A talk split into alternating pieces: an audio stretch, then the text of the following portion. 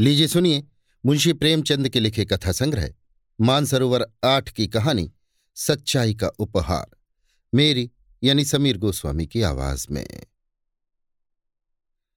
तहसीली मदरसा बराव के प्रथमाध्यापक मुंशी भवानी सहाय को बागवानी का कुछ व्यसन था।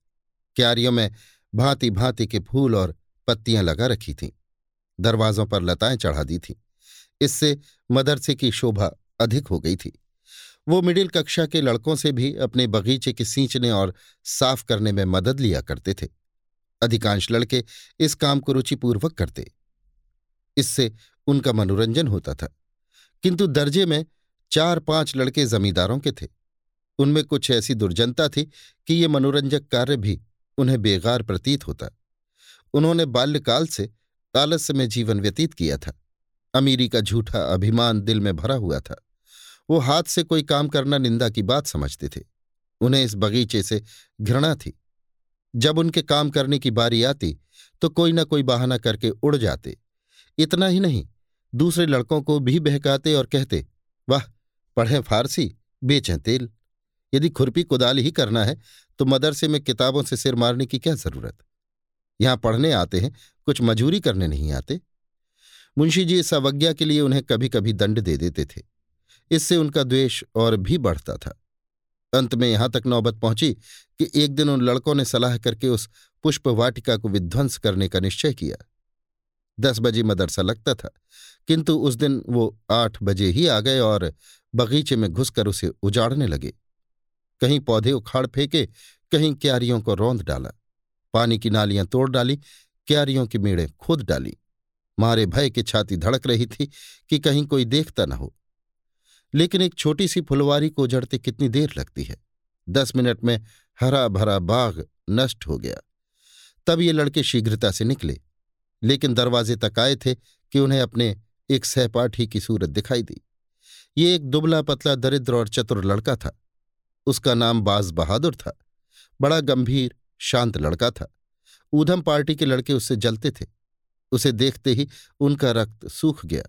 विश्वास हो गया कि इसने ज़रूर देख लिया। ये मुंशी जी से कहे बिना न रहेगा। बुरे फंसे। आज कुशल नहीं। ये राक्षस इस समय यहाँ क्या करने आया था? आपस में इशारे हुए, ये सलाह हुई कि इसे मिला लेना चाहिए। जगत सिंह उनका मुखिया था। आगे बढ़कर बोला, बाज बहादुर, सवेरे कैसे आ गए? हमने तो आज तुम लोगों के गले की फांसी छुड़ा दी। लाला बहुत दिख किया करते थे। ये करो, वो करो। मगर यार देखो, कहीं मुंशी जी से जड़ मत देना। नहीं तो लेने के देने पड़ जाएँगे। जयराम ने कहा, कह क्या देंगे? अपने ही तो हैं। हमने जो कुछ किया है, सबके लिए किया है, केवल अपनी भलाई के लिए नहीं। चलो यार, तुम्हें बाज़ार की सैर करा दें, मुँह मीठा करा दें। बाज बहादुर ने कहा, नहीं, मुझे आज घर पर पाठ याद करने का अवकाश नहीं मिला, यहीं बैठकर पढ़ूँगा। जगत सिंह अच्छा मुंशी जी से कहोगे तो ना? बाज बहादुर, मैं स्वयं कुछ न कहूँगा। लेकिन उन्होंने मुझसे पूछा तो? जगत सिंह, कह देना, मुझे नहीं मालूम। बाज बहादुर, ये झूठ मुझसे न बोला जाएगा। जयराम, अगर तुमने चुगली खाई और हमारे ऊपर मार पड़ी तो हम तुम्हें पीटे बिना न छोड़ेंगे। बाज बहादुर, हमने कह दिया कि चुगली ना खाएँगे, लेकिन मुंशी जी ने पूछा तो झूठ भी न बोलेंगे। जयराम तो हम तुम्हारी हड्डियाँ भी तोड़ देंगे। बाज बहादुर इसका तुम्हें अधिकार है। दस बजे जब मदरसा लगा और मुंशी भवानी सहाय ने बाघ की ये दुर्दशा देखी तो क्रोध से आग हो गए बाघ के उजड़ने का इतना खेद न था, जितना लड़कों की शरारत का। यदि किसी साड़ ने ये दुष्कृत्य किया होता तो वो केवल हाथ मलकर रह जाते। किंतु लड़कों के इस अत्याचार को सहन न कर सके। ज्यों ही लड़के दर्जे में बैठ गए, वो तेवर बदले हुए आए और पूछा, ये बाघ किसने उजाड़ा है? कमरे में सन्नाटा छा गया। अपराधियों के चेहरे पर हवाइयाँ उड़ने लगीं। मिडिल कक्षा के पच्चीस विद्यार्थियों में कोई ऐसा न था जो इस घटना को न जानता हो। किंतु किसी में ये साहस न था कि उठकर साफ़ साफ़ कह दे। सब सिर झुकाए, मौन धारण किए बैठे थे। मुंशी जी का क्रोध और भी प्रचंड हुआ। चिल्लाकर बोले, मुझे विश्वास है कि ये तुम्ही लोगों में किसी की शरारत है। जिसे मालूम हो स्पष्ट कह दे। नहीं तो मैं एक सिरे से पीटना शुरू करूँगा। फिर कोई ये न कहे कि हम निरपराध मारे गए। एक लड़का भी न बोला, वही सन्नाटा। मुंशी, देवी प्रसाद तुम जानते हो? देवी, जी नहीं, मुझे कुछ नहीं मालूम। शिवदास, तुम जानते हो? जी नहीं, मुझे कुछ नहीं मालूम। बाज बहादुर, तुम कभी झूठ नहीं बोलते। तुम्हें मालूम है? बाज बहादुर खड़ा हो गया। उसके मुखमंडल पर वीरत्व का प्रकाश था। नेत्रों में साहस झलक रहा था। बोला जी हाँ, मुंशी जी ने कहा, शाबाश।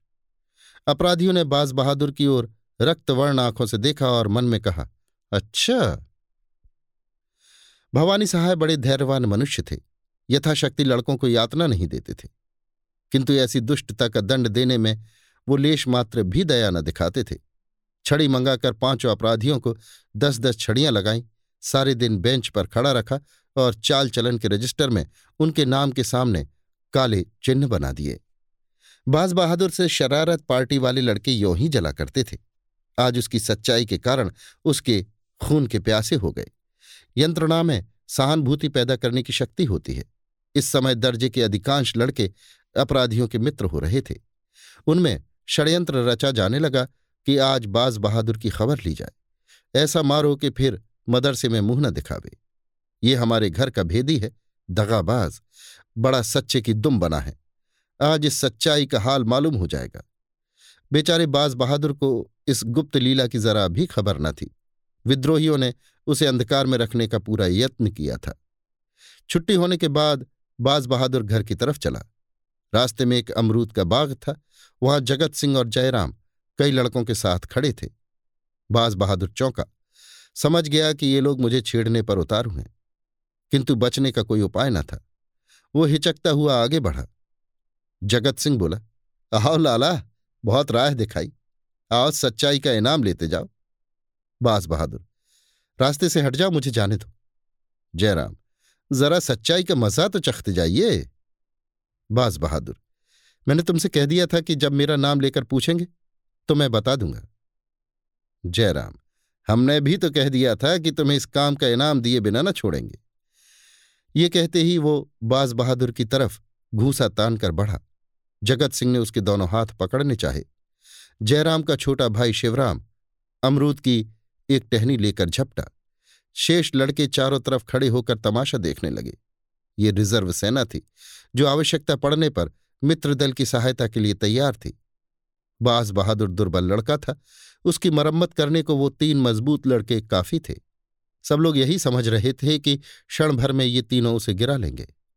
बाज बहादुर ने जब देखा कि शत्रुओं ने शस्त्र प्रहार करना शुरू कर दिया तो उसने कनखियों से इधर उधर देखा।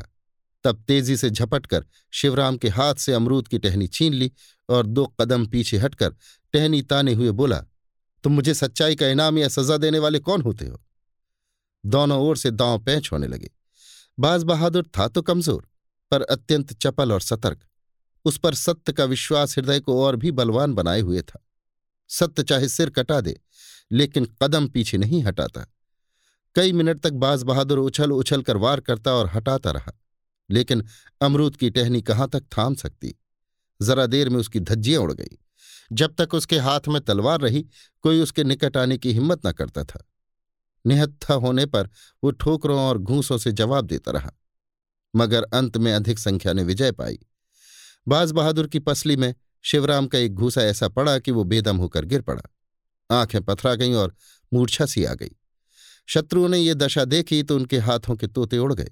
समझे इसकी जान निकल गई। बेतहाशा भागे। कोई दस मिनट के पीछे बाज बहादुर सचेत हुआ। कलेजे पर चोट लग गई। घाव ऊछा पड़ा था। तिस पर भी खड़े होने की शक्ति न थी। साहस करके उठा और लंगड़ाता हुआ घर की ओर चला। उधर ये विजयी दल भागते भागते जयराम के मकान पर पहुँचा। रास्ते ही में सारा दल तितर बितर हो गया। कोई इधर से निकला, कोई उधर से। कठिन समस्या आ पड़ी थी। जयराम के घर तक केवल तीन सुदृढ़ लड़के पहुँचे। वहाँ पहुंचकर उनकी जान में जान आई। जयराम, कहीं मर न गया हो। मेरा घूसा ठीक बैठ गया था। जगत सिंह, तुम्हें पसली में नहीं मारना था? अगर तिल्ली फट गई होगी तो ना बचेगा। जयराम यार मैंने जान के थोड़े ही मारा था, संयोग ही था। अब बताओ क्या किया जाए? जगत सिंह, करना क्या है? चुपचाप बैठे रहो। जयराम, कहीं मैं अकेला तो ना फंसूँगा? जगत सिंह, अकेले कौन फंसेगा? सब साथ चलेंगे? जयराम, अगर बाज बहादुर मरा नहीं है तो उठकर सीधे मुंशी जी के पास जाएगा? जगत सिंह, और मुंशी जी कल हम लोगों की खाल अवश्य उधेड़ेंगे। जयराम इसीलिए मेरी सलाह है कि कल से मदर से जाओ ही नहीं। नाम कटा के दूसरी जगह चले चले। नहीं तो बीमारी का बहाना करके बैठे रहे। महीने, दो महीने के बाद जब मामला ठंडा पड़ जाएगा तो देखा जाएगा। शिवराम, और जो परीक्षा होने वाली है? जयराम, ओहो, इसका तो ख्याल ही ना था। एक ही महीना तो और रह गया है। जगत सिंह, तुम्हें अब की ज़रूर वजीफा मिलता। जयराम, हाँ, मैंने बहुत परिश्रम किया था। तो फिर? जगत सिंह, कुछ नहीं, तरक्की तो हो ही जाएगी।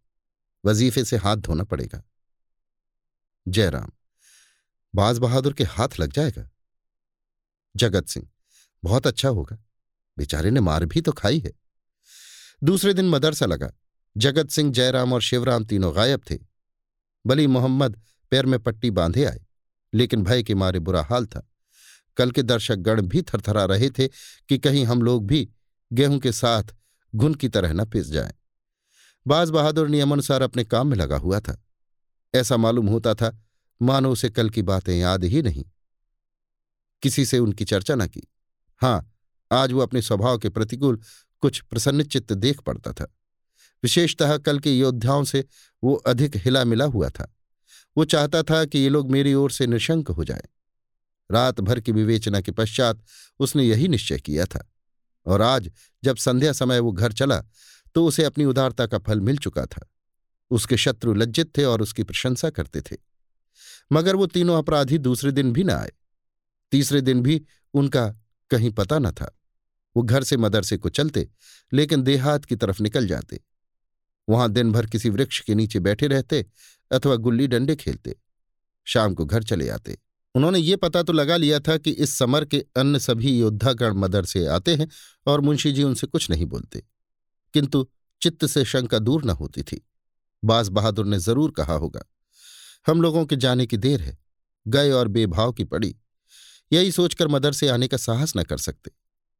चौथे दिन प्रातःकाल तीनों अपराधी बैठे सोच रहे थे कि आज किधर चलना चाहिए। इतने में बाज बहादुर आता हुआ दिखाई दिया। इन लोगों को आश्चर्य तो हुआ परंतु उसे अपने द्वार पर आते देखकर कुछ आशा बंध गई। ये लोग अभी बोलने भी ना पाए थे कि बाज बहादुर ने कहा, क्यों मित्रों, तुम लोग मदरसे क्यों नहीं आते? तीन दिन से गैर हाजिरी हो रही है। जगत सिंह मदरसे क्या जाए? जान भारी पड़ी है। मुंशी जी एक हड्डी भी ना छोड़ेंगे। बाज बहादुर, क्यों? बली मोहम्मद, दुर्गा सभी तो जाते हैं। मुंशी जी ने किसी से भी कुछ कहा? जयराम तुमने उन लोगों को छोड़ दिया होगा। लेकिन हमें भला तुम क्यों छोड़ने लगे? तुमने एक एक की तीन तीन जड़ी होंगी।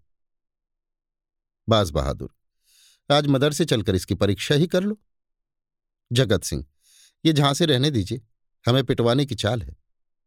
बाज बहादुर, तुम्हें कहीं भागा तो नहीं जाता? उस दिन सच्चाई की सजा दी थी, आज झूठ का इनाम दे देना। जयराम, सच कहते हो तुमने शिकायत नहीं की? बाज बहादुर शिकायत की कौन बात थी? तुमने मुझे मारा, मैंने तुम्हें मारा। अगर तुम्हारा घूसा न पड़ता तो मैं तुम लोगों को रण क्षेत्र से भगा कर दम लेता। आपस के झगड़ों की शिकायत करने की मेरी आदत नहीं है। जगत सिंह, चलूँ तो यार, लेकिन विश्वास नहीं आता। तो हमें झांसे दे रहे हो। वहाँ कचूमर निकलवा लोगे। बास बहादुर, तुम जानते हो, झूठ बोलने की मेरी बान नहीं है। ये शब्द बाज बहादुर ने ऐसी विश्वासोत्पादक रीत से कहे कि उन लोगों का भ्रम दूर हो गया। बाज बहादुर के चले आने के पश्चात तीनों देर तक उसकी बातों की विवेचना करते रहे। अंत में यही निश्चय हुआ कि आज चलना चाहिए। ठीक दस बजे तीनों मित्र मदरसे पहुँच गए, किंतु चित्त में आशंकित थे। चेहरे का रंग उड़ा हुआ था। मुंशी जी कमरे में आए। लड़कों ने खड़े होकर उनका स्वागत किया। उन्होंने तीनों मित्रों की ओर तीव्र दृष्टि से देखकर केवल इतना कहा, तुम लोग तीन दिन से गैर हाजिर हो। देखो दर्जे में जो इम्तहानी सवाल हुए हैं, उन्हें नकल कर लो। फिर पढ़ाने में मग्न हो गए। जब पानी पीने के लिए तीनों लड़कों को आध घंटे का अवकाश मिला तो तीनों मित्र और उनके सहयोगी जमा होकर बातें करने लगे। जयराम, हम तो जान खेलकर मदरसे आए थे, मगर बाज बहादुर है बात का धनी। बली मोहम्मद, मुझे तो ऐसा मालूम होता है वो आदमी नहीं, देवता है। ये आँखों देखी बात ना होते तो मुझे कभी इस पर विश्वास ना आता। जगत सिंह। बलवंशी इसी को कहते हैं। हमसे बड़ी भूल हुई कि उसके साथ ऐसा अन्याय किया। दुर्गा, चलो उससे क्षमा मांगे। जयराम, हाँ, ये तो मैं खूब सूझी। आज ही। जब मदरसा बंद हुआ तो दर्जे के सब लड़के मिलकर बाज बहादुर के पास गए। जगत सिंह उनका नेता बनकर बोला, भाई साहब, हम सबके सब तुम्हारे अपराधी हैं। तुम्हारे साथ हम लोगों ने जो अत्याचार किया है उस पर हम हृदय से लज्जित हैं। हमारा अपराध क्षमा करो। तुम सज्जनता की मूर्ति हो। हम लोग उजड्ड गवार और मूर्ख हैं। हमें अब क्षमा प्रदान करो। बाज बहादुर की आँखों में आँसू भराए बोला, मैं पहले भी तुम लोगों को अपना भाई समझता था और अब भी समझता हूँ। भाइयों के झगड़े में क्षमा कैसे? सबके सब उसके गले मिले। इसकी चर्चा सारे मदरसे में फैल गई। सारा मदरसा बाज बहादुर की पूजा करने लगा। वो अपने मदरसे का मुखिया नेता और सिरमौर बन गया। पहले उसे सच्चाई का दंड मिला था, अब की सच्चाई का उपहार मिला। अभी आप सुन रहे थे मुंशी प्रेमचंद के लिखे कथा संग्रह, मानसरोवर आठ की कहानी, सच्चाई का उपहार, मेरी यानी समीर गोस्वामी की आवाज़ में।